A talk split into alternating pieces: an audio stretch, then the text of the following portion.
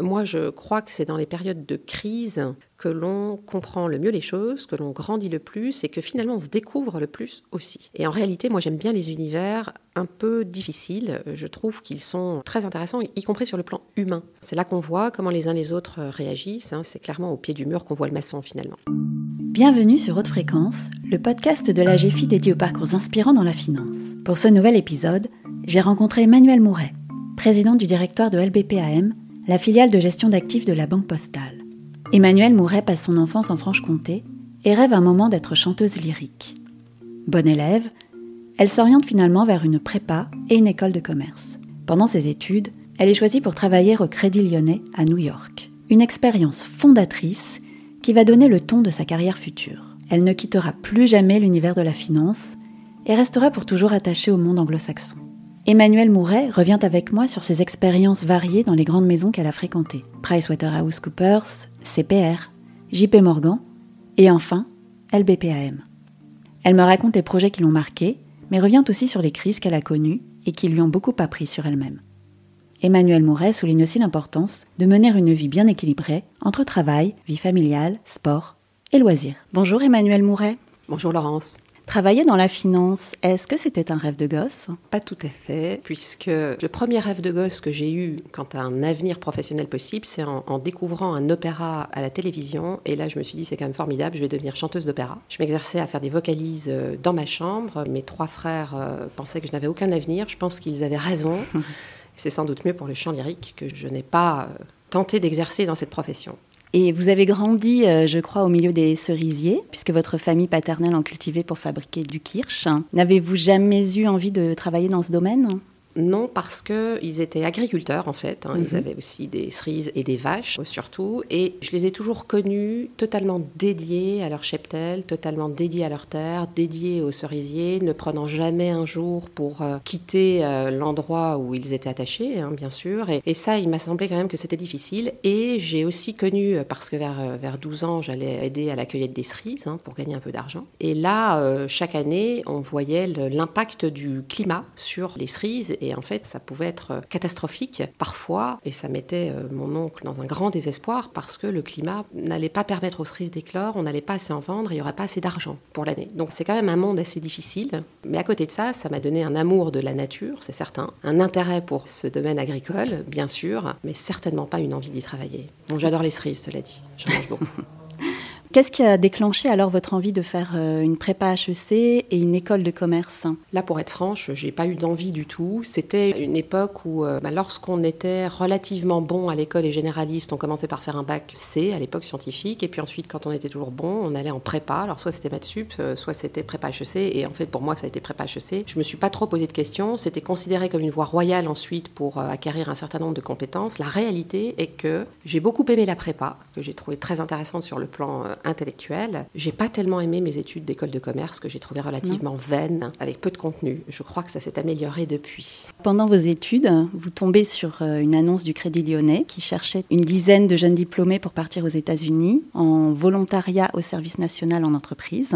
Vous postulez, vous êtes prise et vous vous envolez pour New York. Est-ce que c'est un moment décisif hein, dans votre formation? Ah bah c'est un moment euh, clé à deux égards. Le premier, c'est que c'est un changement personnel énorme. Hein. J'avais donc grandi euh, à Besançon, pas loin de Fougerolles, fait toutes mes études à Besançon puis à Lyon. Et d'un seul coup, je passais de Lyon à New York. Je quittais euh, le milieu que je connaissais, ma famille. Donc ça, ça a été très structurant. Et la deuxième chose, c'est que arriver à New York, ça a été pour moi deux choses importantes. La découverte du monde anglo-saxon, qui me plaît beaucoup encore aujourd'hui. J'aime beaucoup la langue que je pratique euh, quotidiennement. Et la découverte du crédit lyonnais et du monde de la finance, qui pour moi en fait est un monde euh, formidable, qui a orienté toute ma carrière. Il est formidable parce que c'est un monde qui est au cœur de ce qui se passe précisément dans le monde entier. La géopolitique, la macroéconomie, la microéconomie, les enjeux, euh, maintenant climat bien sûr. Donc vraiment, je trouve que la finance dans une banque, ça a été pour moi l'occasion de saisir ce qui se passait dans le monde entier et de comprendre ce qui s'y passait. Ça a été fondateur puisque je n'ai plus jamais quitté le monde de la finance, même si j'ai depuis 8 ans désormais quitté le monde anglo-saxon. Et ça, c'est d'un regret? Lorsque j'ai choisi de rejoindre la Banque Postale Asset Management, j'avais passé 13 ans chez JP Morgan. 13 ans, c'est très long et c'est un groupe qui crée une relation intuitu personnelle avec ses salariés qui est très forte. Donc j'ai une relation encore très forte avec ce groupe aujourd'hui, mais la décision de partir elle était tout à fait évidente. Le, le groupe lui-même se transformait. Les postes d'intérêt en Europe se raréfiaient.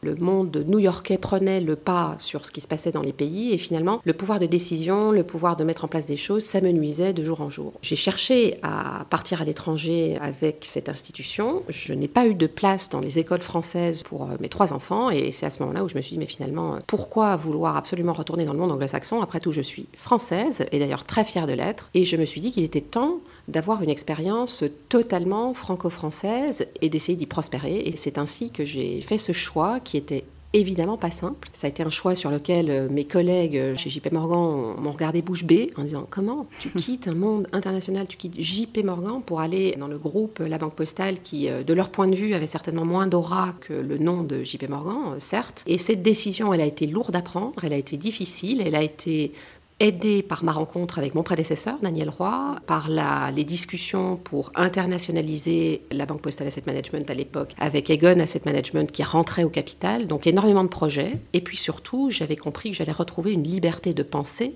une liberté de faire, une liberté de changer de pensée une liberté de refaire, défaire. Et ça, c'était devenu un problème pour moi. J'avais l'impression de ne plus progresser suffisamment chez JP Morgan. Ce choix, je ne l'ai pas regretté du premier jour où je suis mhm. arrivée chez LBPM et, et encore aujourd'hui, je, je, suis ravie de ce choix. Alors, on y reviendra euh, un peu plus tard. On va refaire un saut euh, en arrière. Donc, à l'issue de votre expérience euh, à New York, vous rentrez en France et vous rejoignez PricewaterhouseCoopers pour faire de l'audit dans la banque entre Paris et New York. Vous y restez trois ans. Que vous apprend cette expérience? Je suis restée dans le monde de la finance parce que ce domaine m'intéressait. C'était en 1992 et à cette période, pour les jeunes diplômés, la vie était compliquée. Trouver un job n'était pas si simple. Évidemment, le Crédit Lyonnais m'avait proposé, après mon passage à New York, de les rejoindre, mais dans une, organisation qui s'appelait l'Inspection Générale, qui m'apparaissait à l'époque relativement poussiéreuse, en tout cas qui n'avait pas l'aura de, de celle à l'époque de Société Générale. Et donc j'ai décliné cette offre. L'intérêt que je voyais à faire de l'audit financier pour le compte de banque, c'était à la fois capitaliser sur mon premier parcours dans une banque. Le deuxième intérêt, c'est découvrir plusieurs banques. Et le troisième intérêt, c'est rester dans ce monde financier avec pour moi un fil conducteur de toute ma carrière, c'est que c'est vrai que j'ai un intérêt pour les chiffres. Donc je pouvais là, bien sûr, euh, travailler dans le domaine des chiffres. Et bien sûr, chez, chez PricewaterhouseCoopers, dont je savais que c'était un groupe international, mon objectif était aussi de repartir à l'étranger. Il se trouve que ça a été une deuxième fois New York. J'en étais ravie.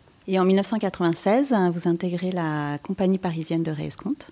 CPR. Et à la direction financière de la holding, vous vivez plusieurs années riches, foisonnantes. Quels sont les projets et les personnes qui vous ont marqué pendant ces années CPR CPR, ça a été une grande découverte. Je revenais de New York, j'intégrais une banque en France, mais une banque qui avait une densité intellectuelle forte. J'ai été frappée par la qualité des personnes qui y opéraient. Ça a été vraiment un choc pour moi de, découvrir la puissance de réflexion dans les différents métiers de CPR. Il y avait CPR Asset Management qui a survécu à cette période. Il y avait un très gros compte propre qui lui n'a bien sûr pas survécu, c'est un métier qui a disparu désormais. Et puis il y avait de l'intermédiation et du brokerage qui pour partie s'est transformé en tout cas dans les années suivantes. Sur ces trois métiers, CPR était euh, extrêmement coté avec euh, des résultats qui faisaient pâlir d'envie beaucoup de concurrents, avec un cours de bourse qui ne reflétait d'ailleurs pas toujours ces résultats. Et pour moi, qu'est-ce qui m'a intéressé C'est que finalement, j'ai découvert chez CPR des sujets qui sont venus sur le devant de la scène beaucoup plus tard, voire des dizaines d'années plus tard. Et j'ai encore en tête des réflexions sur euh, l'opportunité de créer des dérivés climatiques et de les vendre à des clients.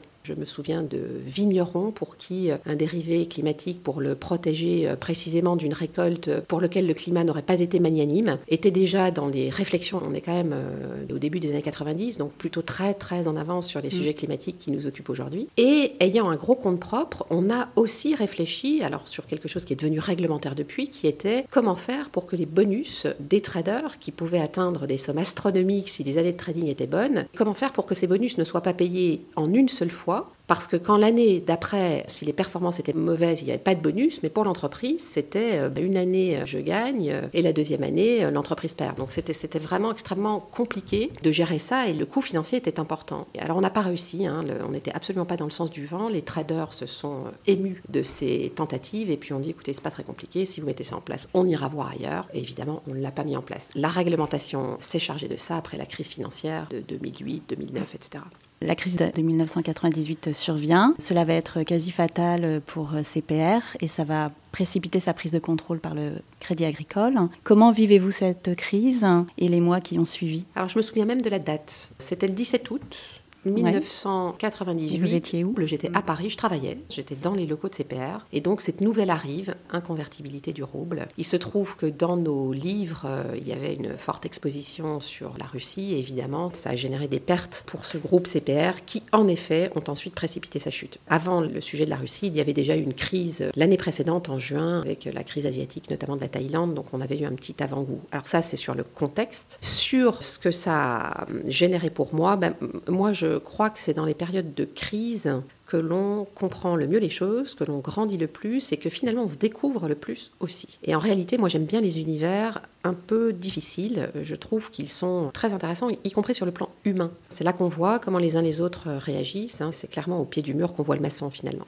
ce qui s'est passé, c'est que ben, très vite, la décision a été prise d'arrêter CPR en tant que tel. Crédit Agricole, à l'époque, Arnaud Suez a pris le contrôle total. On est sorti de la cote. Et il a fallu euh, faire un plan social pour se séparer des gens. Et c'est moi qui ai travaillé en chambre sur ce plan social, en direct avec le DG de l'époque. C'est assez formateur. C'est un gros travail, surtout à, cette époque, au début des années 2000. Et puis, on a également eu la lourde charge d'essayer de recaser nos troupes au sein du groupe Crédit Agricole et je me revois encore partir avec ma petite valise et les CV de plusieurs personnes de l'entreprise. Donc euh, à ce moment-là, j'avais des responsabilités beaucoup plus importantes que celles avec lesquelles j'étais arrivée. Et donc je partais avec mes CV sous le bras, rencontrer des différentes personnes de Crédit Agricole pour leur parler de Pierre-Paul Jacques et, essayer de créer un intérêt auprès d'équipes qui par ailleurs étaient déjà staffées et n'avaient pas beaucoup d'intérêt euh, finalement sur nos profils. Ma victoire, c'est d'avoir recasé certaines personnes qui sont pas forcément restées, mais c'est vrai que j'étais ravie tout de même de pouvoir contribuer un peu à offrir une deuxième voie après ces à, quelques personnes. Et qu'avez-vous appris euh, sur vous-même alors pendant cette crise? Mon enseignement principal, ça a été de me dire qu'en période de crise, j'ai une capacité d'absorption qui est assez forte et j'ai une capacité de prise de recul qui m'aide énormément. C'est un peu comme si j'ai une forte capacité à mettre à distance les sujets, à les regarder un peu d'en haut, à essayer de comprendre les tenants, les aboutissants. Et du coup, je peux rester sur une longue période avec pas mal de calme et une capacité de réflexion. Et ça, c'était la première fois dans une période de crise que j'ai eu à vivre ça et à voir comment je réagissais. Et ça s'est vérifié à d'autres époques. Les mondes qui tanguent, c'est vrai que j'aime bien. Je pense que mm. c'est là où je peux peut-être apporter le plus. Comment vous expliquez cette, cette prise de distance? C'est une chance et mhm. je pense que l'autre chance que j'ai, c'est d'avoir une vie à côté du travail. Et en fait, ça permet de mettre à distance. Je pense que d'avoir des enfants m'a aussi aidé à cette prise de distance parce qu'en fait, à cette époque, donc euh, j'ai eu un enfant, puis depuis trois, ils étaient tout petits. Quand on est des enfants, on doit s'en occuper. On a donc un job euh, la journée, puis un autre job le soir, un autre job le matin, etc. Puis à côté de ça, on a un mari, des amis, des activités. Donc les journées sont denses, si bien que le travail n'est qu'une partie de la densité de la journée. J'ai toujours eu une vie assez équilibré sur le plan purement personnel, familial et professionnel. Et je crois que c'est une grande chance. J'aime travailler, mais ce n'est pas une course de sprint, c'est un marathon. Il faut tenir sur la distance. C'est donc pour moi totalement essentiel d'avoir des moments qui sont les miens, sur lesquels je ne transige jamais encore aujourd'hui, quelles que soient les circonstances. Vous arrivez à, à prendre ce temps oui, c'est une partie de moi qui est aussi essentielle que le travail. Et je, pense que c'est peut-être aussi ce qui fait que bah, je, fais pas mal de sport. J'ai arrêté la course, euh, enfin en tout cas sur longue distance. Je vais nager au moins deux fois par semaine à 7h30 dans le bassin. Quoi qu'il arrive, qu'il neige, qu'il vente, qu'il pleut, j'irai nager. Une discipline personnelle qui est un moteur aussi. Hein. Le sport, c'est ce qui donne de l'énergie, c'est ce qui permet de ne pas penser, c'est ce qui permet de se ressourcer. Donc oui, c'est essentiel. Je reviens à votre parcours. En 2003, vous quittez CPR, finalement, d'après avoir géré cette crise, et vous rejoignez euh, JP Morgan, on en a un peu parlé aussi. Vous êtes euh, directrice euh, du contrôle de gestion en France, au tout début, et votre mission est d'intégrer les activités de Fleming, qui vient d'être racheté par la banque américaine. Vous y passez 13 ans, y devenez directrice financière de la filiale française. Comment avez-vous vécu cette expérience américaine à Paris? Il y a eu deux temps. Il y a eu ces premiers jobs que vous mentionnez, qui étaient des jobs intéressants parce que le contenu était intéressant. JP Morgan est, clairement une entreprise formidable, une banque euh, assez extraordinaire dans sa capacité à gérer les grosses crises, à, rebondir, à se développer, à saisir les opportunités, à tirer parti des difficultés. J'ai été très bluffée de ça. Ça, ça a duré euh, tout le temps que j'y ai passé. Et encore aujourd'hui, je les trouve bluffants. Les premières années dans un domaine purement financier, elles ont été marquées en, en effet par cette intégration de Fleming, euh, qui a été assez longue. Ça a été marqué par d'autres projets de croissance externe, notamment dans l'asset management. Hein. donc c'est là que j'ai beaucoup travaillé avec à l'époque Patrick Petitjean. Et puis j'ai changé de job assez vite et euh, je suis passée au comité de direction. En fait, euh, j'étais la second pair of eyes, donc la, deuxième paire d'yeux dirigeant responsable vis-à-vis des autorités de tutelle, à côté du patron des activités. Donc je couvrais l'ensemble des fonctions de support et, on était donc deux vis-à-vis des autorités de tutelle en France à, à gérer le bureau de Paris. Et dans ce comité de direction, c'était super intéressant parce que ça a été euh, l'occasion regarder tous les métiers. J'ai aussi travaillé beaucoup sur des projets en Europe. J'ai eu à superviser plusieurs pays européens, notamment dans le domaine de la finance dans les années qui ont suivi. Pour moi, qu'est-ce qui est intéressant, c'est le contact avec la banque et le contenu de la banque. Il y a tout sauf du retail. Hein. JP Morgan, en tout cas en Europe, n'est pas une banque retail. Et là aussi, c'est le prix local. Comment est-ce qu'on fait pour défendre une forme de village gaulois? C'est comme dans Astérix. Chez JP Morgan, et je l'ai vécu dans d'autres entreprises, on pense toujours qu'en France, on est un peu différent et que les règles totalement uniforme que les grands groupes souhaitent infliger à l'ensemble des filiales et des pays dans lesquels ils opèrent, nous on pense que ça ne s'applique pas à nous en France. Hein. C'est vraiment ce syndrome village gaulois, bien sûr que l'on a eu chez JP Morgan. Donc, euh, donc ça m'a pas mal amusé de travailler là-dessus. Et puis ce village français de JP Morgan a, cru, avait d'assez bons résultats business, a, prospéré dans le relationnel avec euh, la direction générale de, de JP Morgan à New York. Ça a permis d'ailleurs à JP Morgan en France aujourd'hui d'être beaucoup plus gros que ce qu'il n'était quand j'ai quitté JP Morgan en 2015. Et c'est ce choc de culture entre je dois défendre une marque de fabrique et un pays, parce que finalement nous étions payés pour représenter JP Morgan en France et faire du business en France, et donc défendre le pays, dans un monde extrêmement global, qui est ce monde de JP Morgan avec 200 euh, 000 employés à l'époque, au bas mot, et exister quand tous les autres pays cherchent à exister aujourd'hui, mais c'est pas si simple. Ce clash de culture euh, comment être local et exister local versus le grand groupe euh, global, ça m'a pas mal marqué. Vous quittez euh, JP Morgan pour rejoindre euh, LBPAM. Au début, vous êtes directrice des directrice financière. En 2019, après le départ de Daniel Roy, vous devenez directrice générale. Donc c'est la première fois que vous accédez à cette euh, fonction. Comment avez-vous vécu et abordé cette, euh, cette promotion, même si vous avez eu des responsabilités euh, précédemment?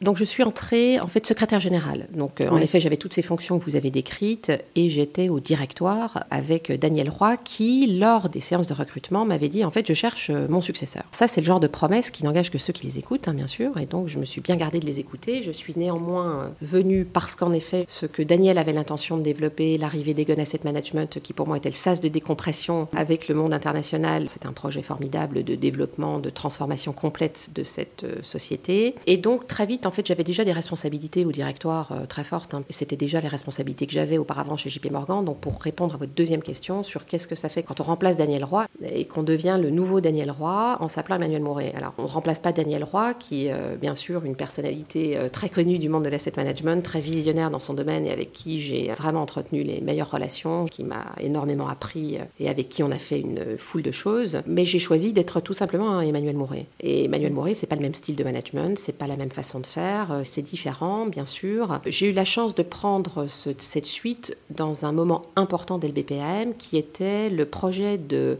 cession des activités traditionnelles de fixed income d'LBPAM à Ostrom. Et quand j'ai pris ce job dans ces conditions-là, donc une opération de M&A extrêmement structurante, en fait, c'était pas difficile pour moi parce que nous avions déjà opéré des opérations structurantes de M&A. D'ailleurs, en fait, en 8 ans, puisque ça fait 8 ans que je suis chez LBPM, on a réalisé 5 opérations structurantes de M&A. Donc en fait, on a quand même un peu l'habitude de se renouveler, de se transformer, d'avoir de nouveaux noms, de nouvelles ambitions et de nouveaux métiers, si bien que cette prise de poste au milieu d'un deal que j'avais originé aussi avec euh, Daniel et, Vincent Cornel, l'autre membre du directoire, finalement, ça n'a pas été très compliqué. Moi, c'est un, job que j'adore parce qu'il est différent de celui que j'avais avant. En fait, quelque part, entre être un numéro 2 et un numéro 1, c'est très différent. L'exposition, elle est forte. J'avais pas réalisé ce gap au sens où bah, celui qui porte la structure, le chef d'entreprise, le patron, le CEO, euh, quel que soit le nom qu'on lui donne, c'est celui qui va rendre des comptes. C'est celui qui est le premier à parler à ses actionnaires. C'est celui qui parle à l'ensemble de ses collaborateurs. C'est celui qui donne la vision. C'est celui qui donne le cap et qui tient le cap. C'est celui qui décide.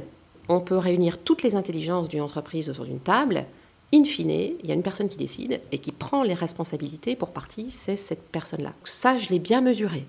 Et puis en réalité, ça me plaît bien. Ça me plaît bien, non pas au sens euh, j'aime diriger, décider, mais au sens, in fine, d'abord on prend les bonnes décisions parce qu'on a un bon collectif. On prend les bonnes décisions parce qu'on a effectué un certain nombre de réflexions, parce qu'il y a un travail en confiance qui s'opère et parce qu'on a une vision. J'ai eu la chance depuis 2019 de bâtir une nouvelle équipe. 45% des collaborateurs actuels sont arrivés depuis moins de 3 ans, donc c'est énorme.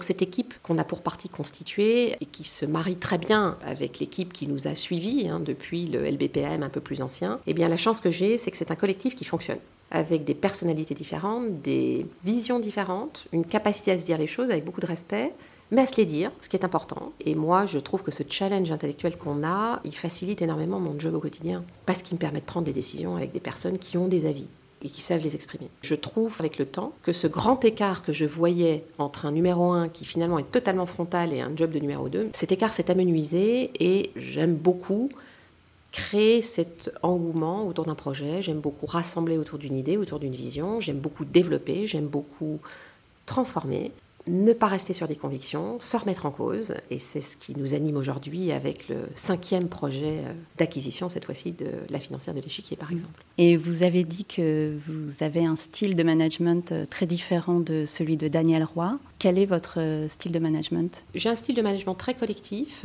très basé sur le fait que chacun a une pierre à apporter à l'édifice, que l'écoute, c'est important, et face à ça, j'ai un assez gros degré d'exigence sur la réflexion, sur le pourquoi du comment, sur les idées qui sont défendues. Et ça, j'essaie de promouvoir ça auprès des équipes.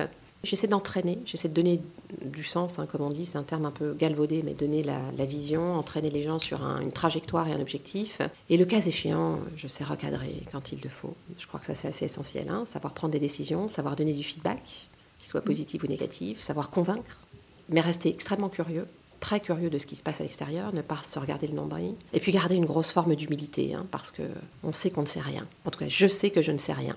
Et avez-vous conscience que vous pouvez être un modèle pour d'autres femmes qui voudraient accéder à des postes de direction? Je ne joue pas tellement sur cet aspect. On, ne l'a jamais tellement mis en avant parce que d'abord, c'est tant mieux. Il y a de plus en plus de femmes qui prennent des jobs à la tête d'asset managers plus ou moins gros. Hein. Valérie Botson qui euh, prend la tête d'Amundi, je trouve que c'est tout de même euh, une belle réussite féminine en tout cas. Euh, je peux parler de la financière de l'échiquier. Bettina Ducas, c'est aussi une femme qui est à la tête de cette structure. Donc je pense qu'on a la chance d'avoir beaucoup plus de femmes désormais qui montrent que ben, on a potentiellement bien sûr une très forte capacité à gérer des entreprises et dans un style qui n'est pas le style des hommes. Mais je ne joue pas tellement sur cette euh, idée que je puisse être un modèle. Je, ne me donne pas cette, euh, cet objectif en tout cas. Alors vous avez passé 8 ans chez LBPAM, vous avez développé énormément de projets, euh, fait beaucoup d'acquisitions, etc. Qu'est-ce qui vous motive encore à la tête de LBPAM la bonne nouvelle, c'est que LBPM, son actionnaire majoritaire, c'est la Banque Postale, la Poste, la Caisse, etc.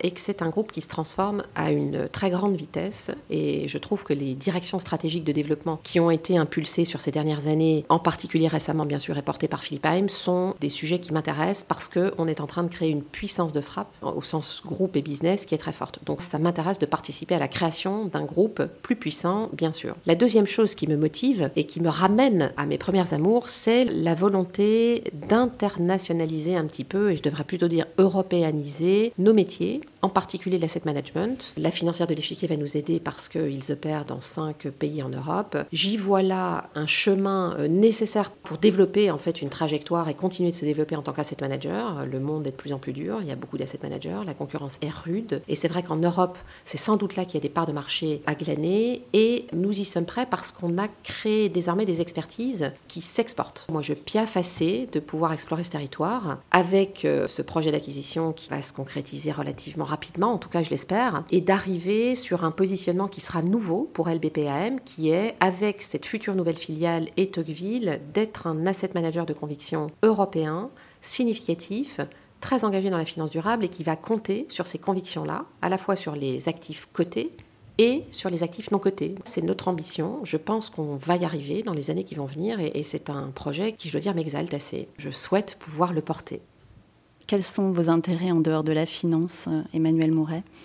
J'ai trois enfants, j'y passe du temps. Ils ont beau euh, avoir grandi entre 23 et 18 ans, j'ai l'impression d'y passer encore un peu plus de temps tout le temps. Donc c'est évidemment un point important de, ma vie en dehors du travail. J'aime beaucoup le sport sous toutes ses formes, donc ça c'est même une, nécessité. J'ai pas mal d'énergie et je pense que pour, euh, les collaborateurs c'est bien aussi que je la dépense euh, ailleurs qu'au travail. Les activités sportives elles sont variées, bien sûr la natation, la course à pied, la gym et, pas mal de ski, pas mal d'activités de montagne. Puis à côté de ça j'ai des goûts très très éclectiques sur main sujets autour de la culture bien sûr des bons restaurants, des bons vins. Puis n'ayant pas pu être chanteuse d'opéra, je suis quand même abonnée à l'opéra, où je vais tous les ans religieusement et, je les admire.